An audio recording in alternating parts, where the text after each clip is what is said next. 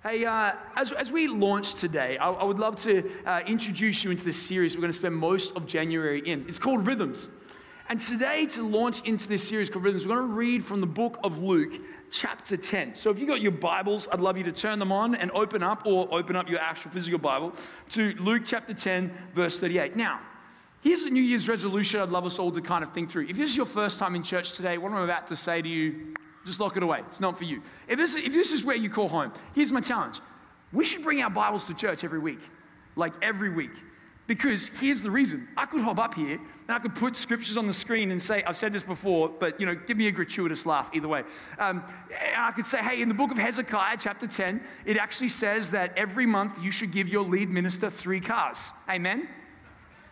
Now, part of the reason why we bring our Bibles is because we believe reading the Word of God isn't a solo activity, it's a communal activity where we can hold each other accountable for what we're actually reading, what it actually says. Now, number one, there's no book of Hezekiah. Number two, nowhere in the Bible does it tell you to give the lead pastor three cars. So if you ever hear that from the platform, you just leave that church straight away. But having said that, let's open to Luke chapter 10, verse 38.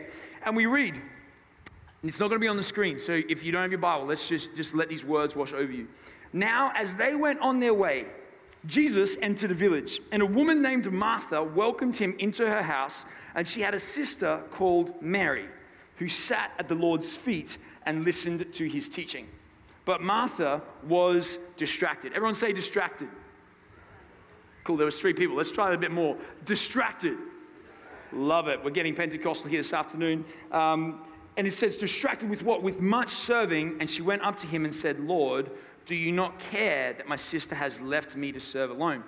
Tell her then to help me. But the Lord answered her, Martha, Martha, you are anxious and troubled about many things, but one thing is necessary. Mary has chosen the good portion, portion which will not be taken away from her. This is the word of the Lord. Would you join with me as we pray? Gracious God, as we come before your word this afternoon, we recognize, as we do every week, that if all we hear is the ramblings of a man on a platform, then God, that is not enough. We must hear from you this afternoon. So, Lord, reveal the truth of your scripture to us. Any obstacle, any offense, any worry, concern, or shame or guilt we're carried in here that may prevent us from hearing what you want to say, may it decrease. And Holy Spirit, as we still our hearts, we recognize we need more of you right now. So we pray the prayer we always pray more of you, God, less of me. In Jesus' mighty name. Amen. Amen. January marks for me the ninth year of being a pastor at New Life. This is my ninth year of being a pastor at New Life. I've been doing this for nine years. I started off as a youth pastor, children's pastor, and became young adults pastor. I've kind of become everything kind of pastor throughout my journey over the last nine years at New Life. And when I first became a pastor, I used to dread one question. And the question was this What do you do for a job? Because I go to these parties with, at, you know, secular colleges, secular colleges, no, secular gatherings or outside of New Life, and, and, I, and people, I'd ask them what they did for a job. They'd do a lawyer, a doctor, something interesting, like, you know, I'm, I'm a safari expert or whatever. And then someone would turn to me, why would you have a safari expert in Australia? I don't know, it just came to my head. And then someone would turn to me and say, and Michael, what do you do for a job? And part of me would like die inside as like my young 23 year old self. I'd kind of be like, I'm a pastor. They'd be like, what? I'm like, nothing. Let's ask Jim what he does for a job. And the reason was because of one or two things. The first of all, as a young man, I wasn't confident in representing the gospel. And I thought, if I get asked, I'm a pastor, they're going to ask me what the gospel is. And here's what I've known, friends. When someone asks me what I do for a job and I say pastor, they never ever follow up with, could you explain the gospel to me? Ever. Usually they're like, oh, what about you, Jim? Like that's usually how the conversation goes. But the second question, if it goes differently, panics me even more because they say, oh, what do you do for a job? And say, I'm a pastor. And then they go, oh, that's nice. So what do you do Monday to Friday? And I'd be like, what do you mean? What do I do Monday to Friday? Like, well, it's just a Sunday job, right? Like, what do you spend the rest of your week doing? And I'd be like, oh my goodness, this is full time. What do I spend the rest of my week doing? And then here's the worst part. Some of you have asked me that question. They're like, so Michael, what do you actually do during the week? And I'm like, what do you mean? What do I do during the week? And here's what's interesting as well. You never ask an architect what they do during the week. Like, oh, you're an architect, so what do you kind of do Monday to Friday, right? It's like, do you just draw nice pictures throughout the week, right? You wouldn't ask that because there's this assumption that they're doing something important. But pastors, there's a level of mystery to us.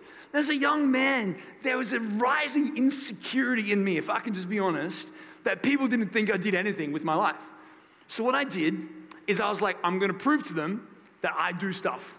So I filled my calendar. I was like, I'm going to work so hard. My first year of marriage, I was young. It's like, let's go, let's get this done.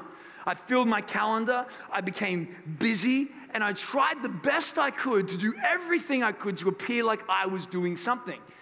I wanted to be the person when they walked into the room that everyone's like, dude, he's got a massive capacity and a never ending to do list. Wow, he is so cool. That's what I thought would happen. And I remember when it shifted from, so what do you do during the week? So as I was walking out of church, I was hanging out with people, they started to speak differently to me. It was like this moment where they said, not what do you do, but hey, Michael, I know you're busy, but, and I loved it.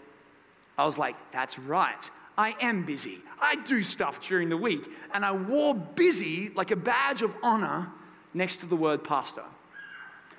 But over the last couple of years, what, what I've kind of come to understand is when someone says, I know you're busy, but what they're really asking is, hey, do you have time to love me?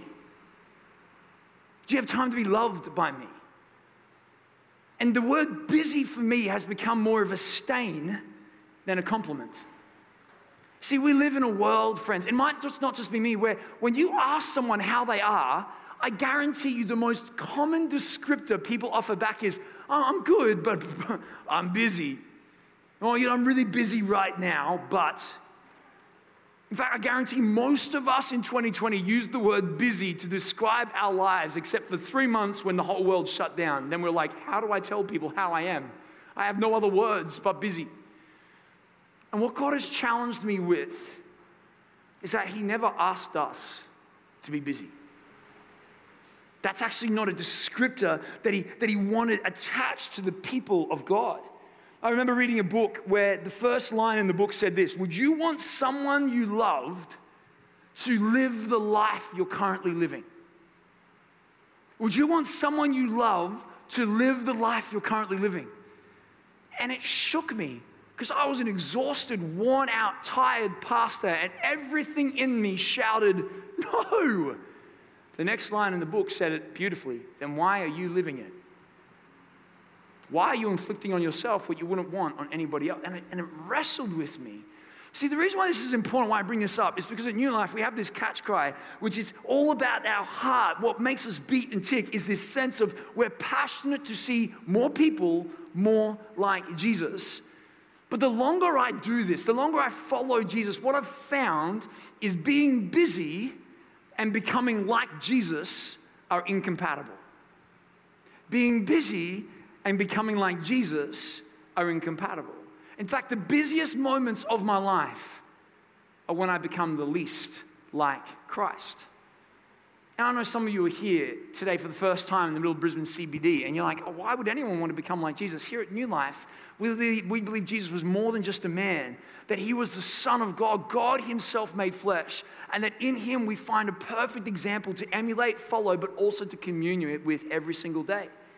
And I want to challenge us that this year, 2021, the most important question that we can ask is not how do I become fitter, lose more weight, become richer, get a promotion, become more present with my family, the most important question we can ask, not just as part of New Life, but as disciples of Christ, is this What would it look like in 2021 for you, for me, for us to become more like Jesus? I firmly believe this is the most important question which should guide our years. What would it look like if this was the year where the central and first and foremost question we sought to answer is what would it mean, God, for me to become more like Jesus this year? And everything else to flow from that. I think this, for me, is a pivotal understanding and question for us as a church. But unfortunately, the reality is, for me at least, is that I've found that this idea of busy is antithetical to achieving or answering this question. This guy named John Ortberg, a man I respect deeply, and he was quite formative as a pastor. He, over in the States, used to listen to his podcast when I was young. And John Ortberg, when he moved to Chicago, he had a new job in a big church, and he rang his spiritual mentor, Dallas Willard, and asked him a question. And he said, Dallas, I'm dropping kids off at soccer on the weekend. I'm at church all day Sunday. I work hard through the week and life is full. But I want to know what does it mean for me to be spiritually healthy? And Dallas Willard paused. There was silence on the other end of the phone. And then Dallas Willard said, It's simple. You must ruthlessly eliminate hurry from your life. John Ortberg wrote that down. He goes, Fantastic, got it. What's next? There was a long pause. Dallas Willard, who has had an effect on me, and I know many of us in this room, said, There is nothing else. Ruthlessly eliminate hurry from your life.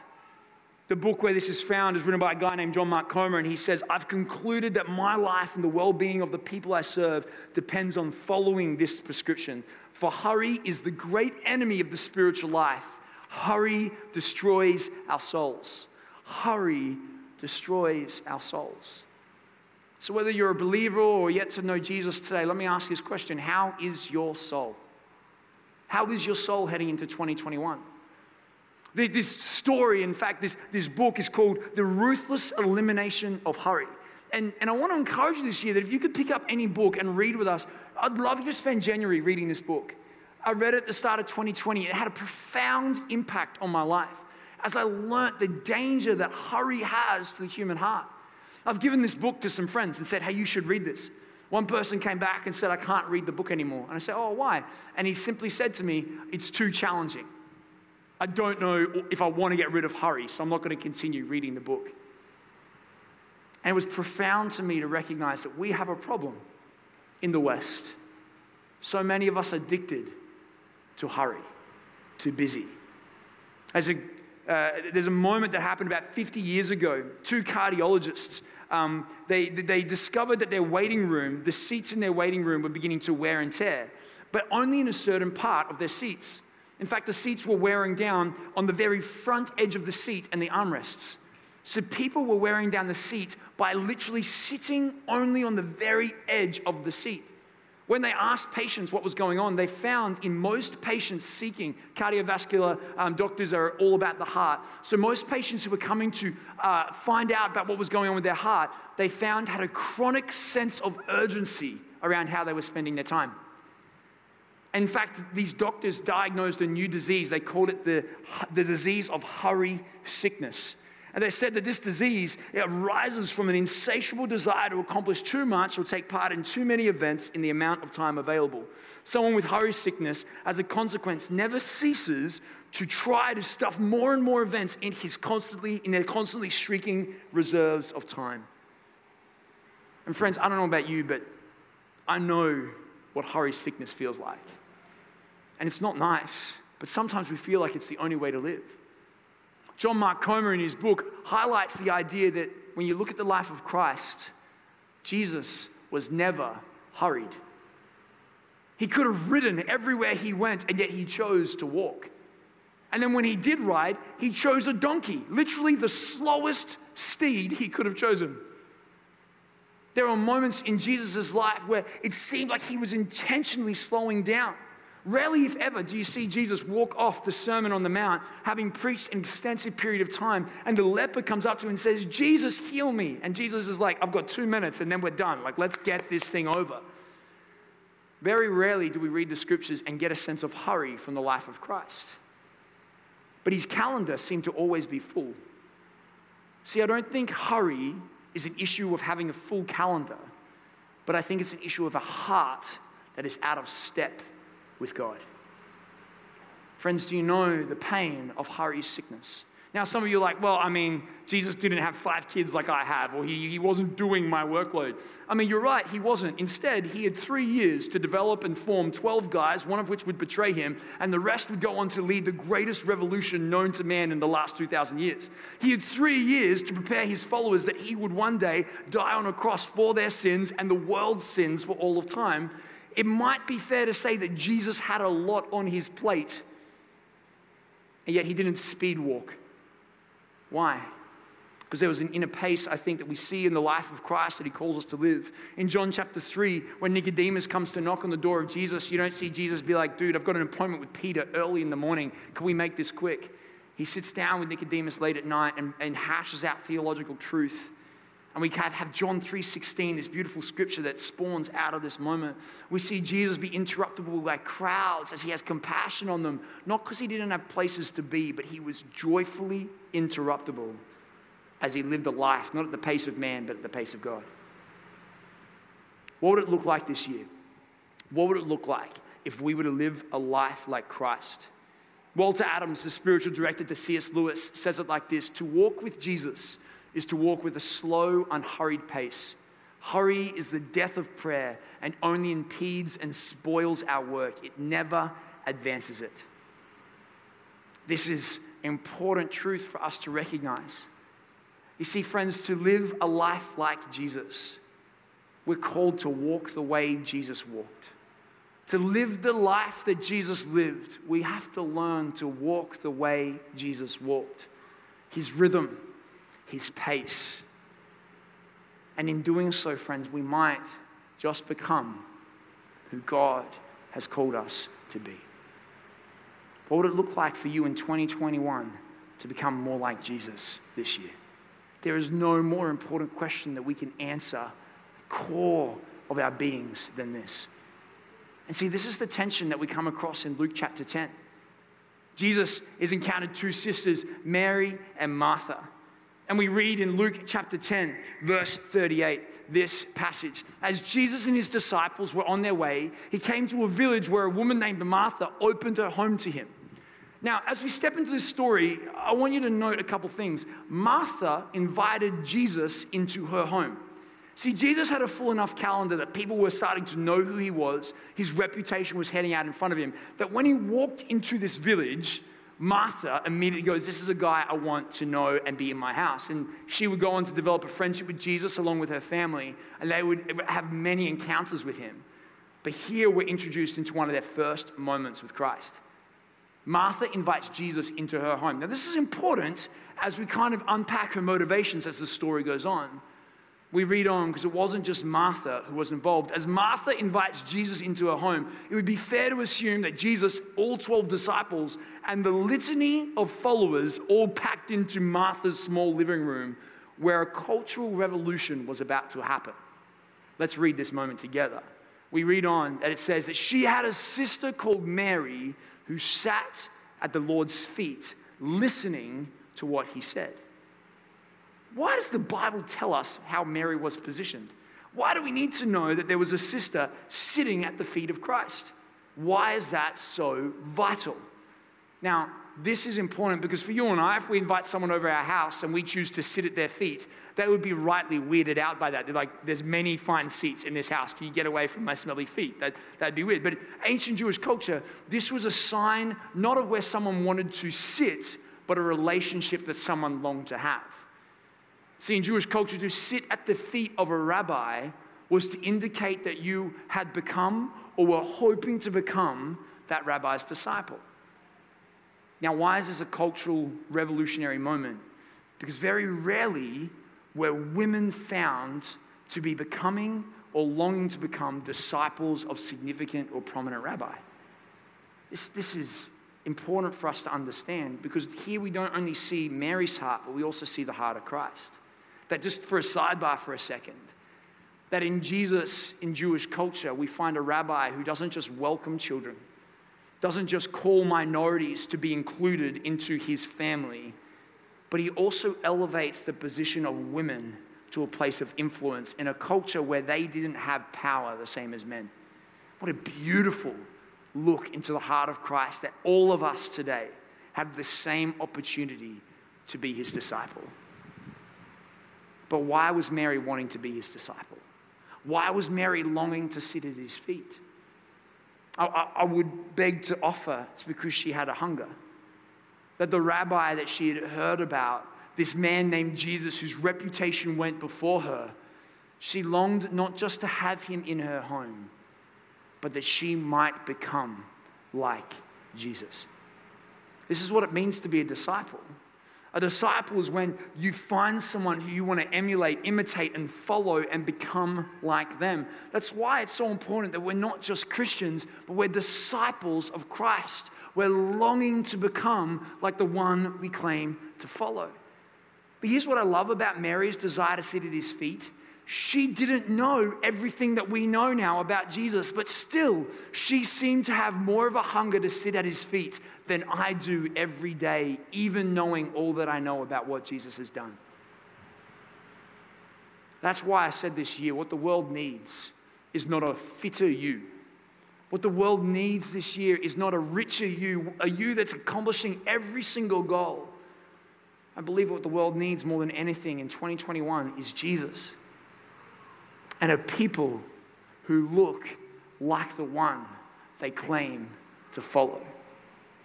This what was happening with Mary in this moment where she longed to be like Christ. And the whole story juxtaposes Martha and Mary. You see, where Martha saw an obligation, Mary saw an opportunity.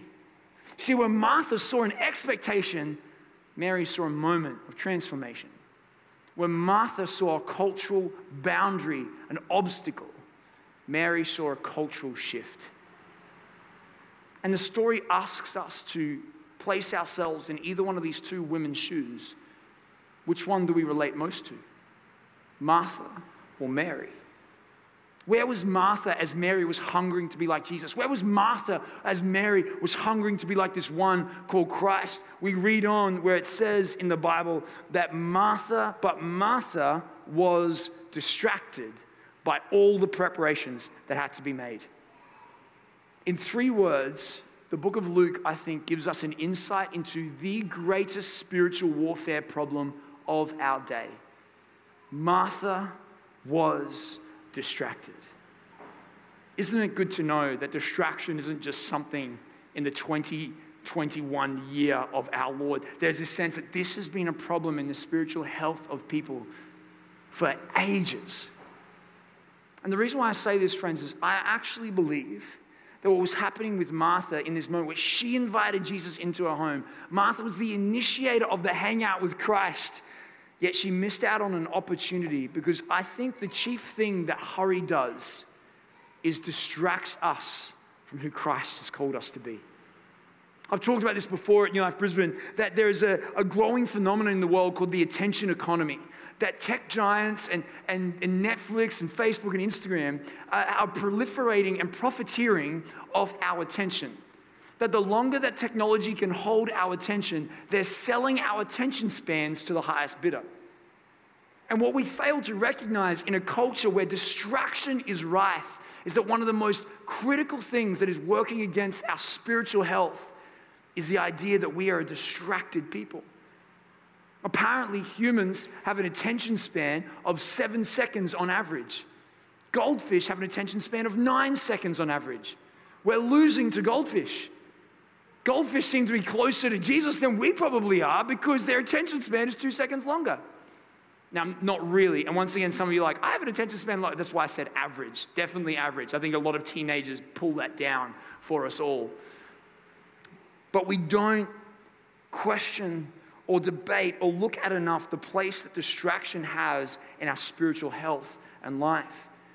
John Mark Comer says this For many of us, the great danger is not that we will renounce our faith, it is that we will become so distracted and rushed and preoccupied that we will settle for a mediocre version of it. We will just skim our lives instead of actually living them. See, Mary's priority was to, hang, was to hang out with Christ. Martha's priority was to be distracted from the very thing that she had initiated. Friend, the critical thing that's going to stop us becoming like Christ this year is if we don't identify, eliminate, and name those things which are distracting us from who Christ has called us to be. what is distracting you from sitting at the feet of Jesus? A name, girl named Mary Oliver says it like this that attention is the beginning of devotion. It is what we are giving our attention to that we are most devoted towards. And friends, what I've learned is that what I give my attention to is more often what I end up becoming. What has our attention? Where are we spending our time focused upon? Now, I know some of you might think, well, Michael, what you're really saying here is we need to eliminate our calendars, and just spend every second of our day in the Bible with God. That's not what I'm saying at all. See, the blessing of Christianity, eh, of the Christian faith, is that we believe Jesus is Emmanuel, God with us, and that the power of the Holy Spirit is God in us. The idea isn't just 15 minutes a day when we spend with Jesus, but that He is always with us and vying for our attention in a distracted world. Recently, during the COVID lockdown, I was trying to spend time with God, and Archer just wouldn't leave me alone. Archer's my 15 month old son. He was like playing around, wanting my attention, and I'm like, leave me alone. I'm trying to be holy, and you're making me, you know, unholy, you're distracting me. You're the problem, right? And he wouldn't do it. So I kind of fed up, I gave up on reading the Bible, and frustratedly went and sat with my son. And as I did that, in my frustration, I sensed the Holy Spirit kind of whispered to me, I'm here as well. I am with you and your son in this moment, just like I was with you when you were reading your word. You can still give me your attention whilst you hang out with your child. And over the COVID lockdown, I found that there were sweeter moments that I spent with God whilst I played with my son as I shifted him from a distraction to something that Jesus and I did together. Friends, so many of us drive to work. We train to work. There are moments in our day where we are marked more by hurry and this and breaking the speed limit than recognizing that Jesus is with us, longing and begging to hear from us and speak to us in that moment. So many of us are like Martha, distracted when Christ is longing for us to sit at his feet. And Martha comes back into the story and she accuses Christ. She says, Lord, don't you care that my sister has left me to work by myself? Tell her to help me. Martha does what so many of us do. We blame God when we think we're doing the right thing, when actually what's happening in us is we're just covering up the insecurities of our heart.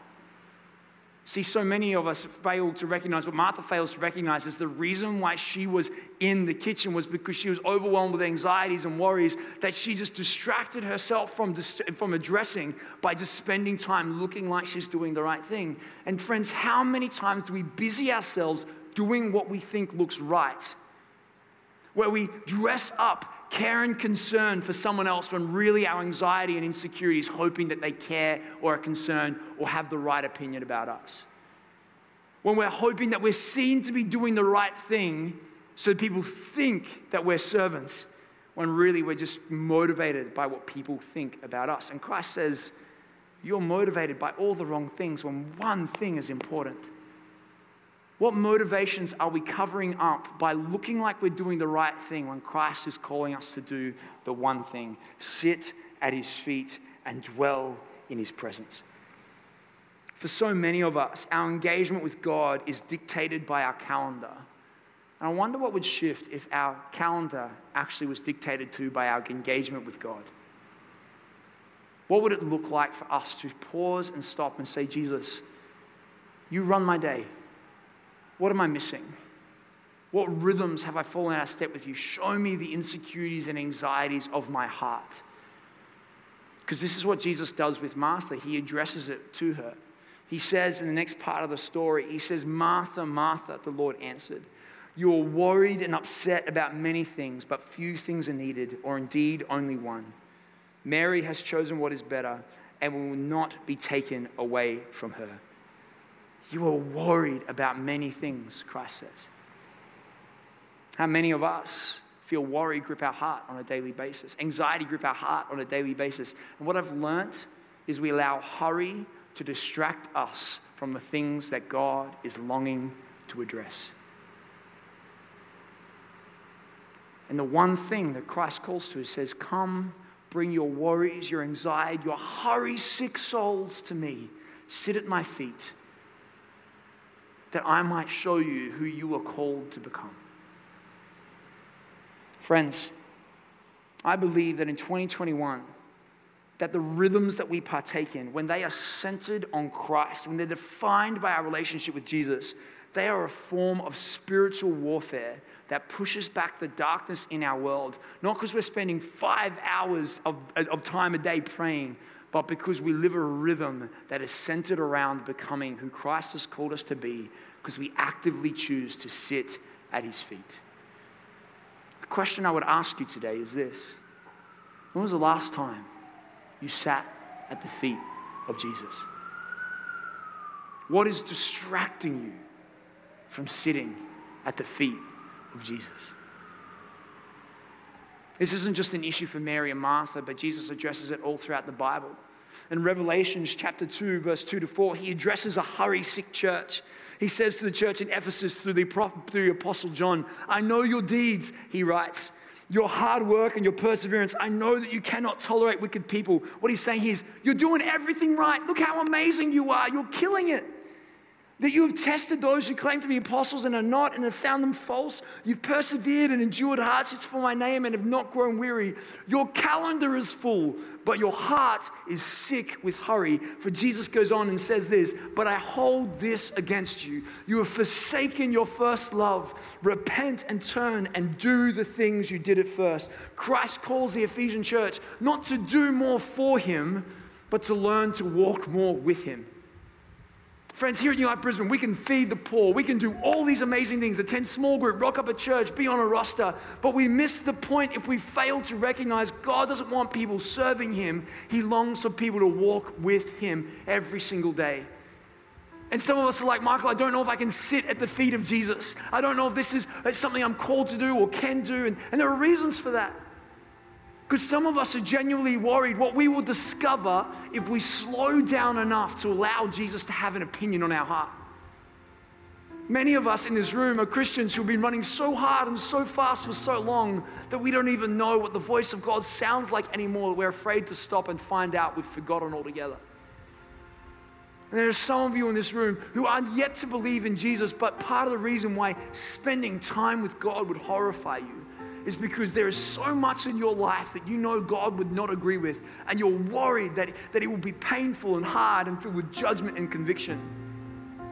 And to all those people and everyone in between, this is how Jesus preaches the gospel to a hurry sick world laden with the burden of sin and busyness. In Matthew chapter 11, verse 28, he says this to you today Come to me, all you who are weary and burdened with calendars and schedule and sin and shame and guilt, come to me and I will give you more to do and make you more tired. I will give you rest, he says. Take my yoke upon you and learn from me, for I am getting I am gentle and humble in heart, and you will f- find rest for your souls.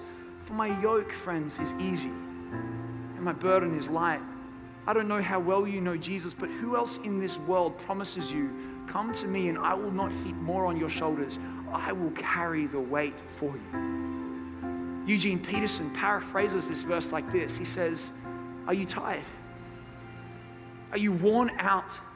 Burned out by religion. Some of you are here today in church and you're like, I just don't know if I can do church. Like, I'm just tired of religious expectation. Jesus says this to us Come to me. Get away with me and you'll recover your life.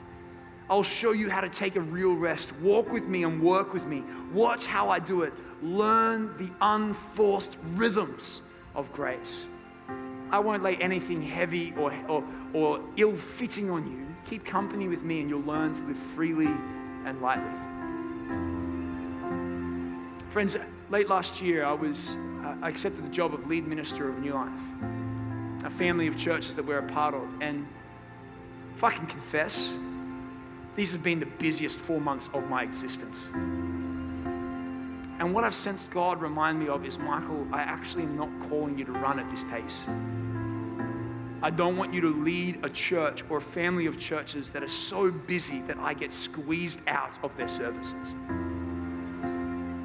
And I know something that is convicting me on my heart's head into 2021 is that if my calendar is full, then Jesus and I have some work to do to create space, not just for Him and I, but for me and others. that I might sit at the feet of Jesus every moment of my day. And what I'm calling out to you today is I wonder if you would live that rhythm with me. If that we might be found at the feet of Jesus together in 2021. That we would not be a church or a people marked by hurry, but by peace. Because that is a testimony to the gospel that our world, our hurry sick world, so needs to hear. What is distracting you from sitting at the feet of Jesus? How is Christ calling you to eliminate things that might be distracting you from Him in 2021? That we might finish this year more like Him than when we started. Would you pray with me? So, Lord God, we come before you now. And I ask Jesus that in our hurry sick lives that we would pause and remain and relax. We hear you calling the gospel towards us. Jesus, come to me, you heavy laden and, and tired and weary, and I will give you rest.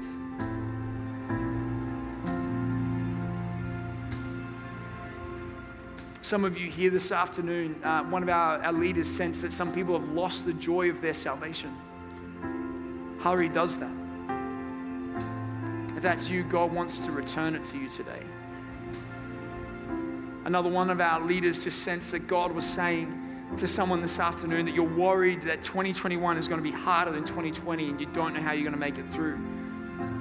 And just the word that came to our leader was, was Isaiah 40 Come, put your hope in the Lord. Those who place their hope in the Lord will run and not grow weary. They will not walk and not grow faint. They will rise on wings like eagles. And as we close this afternoon, I just sense that there might be even some people here who you've carried sin and shame and guilt into this place, and you're wondering, could it be true that God would take this burden and weight from me?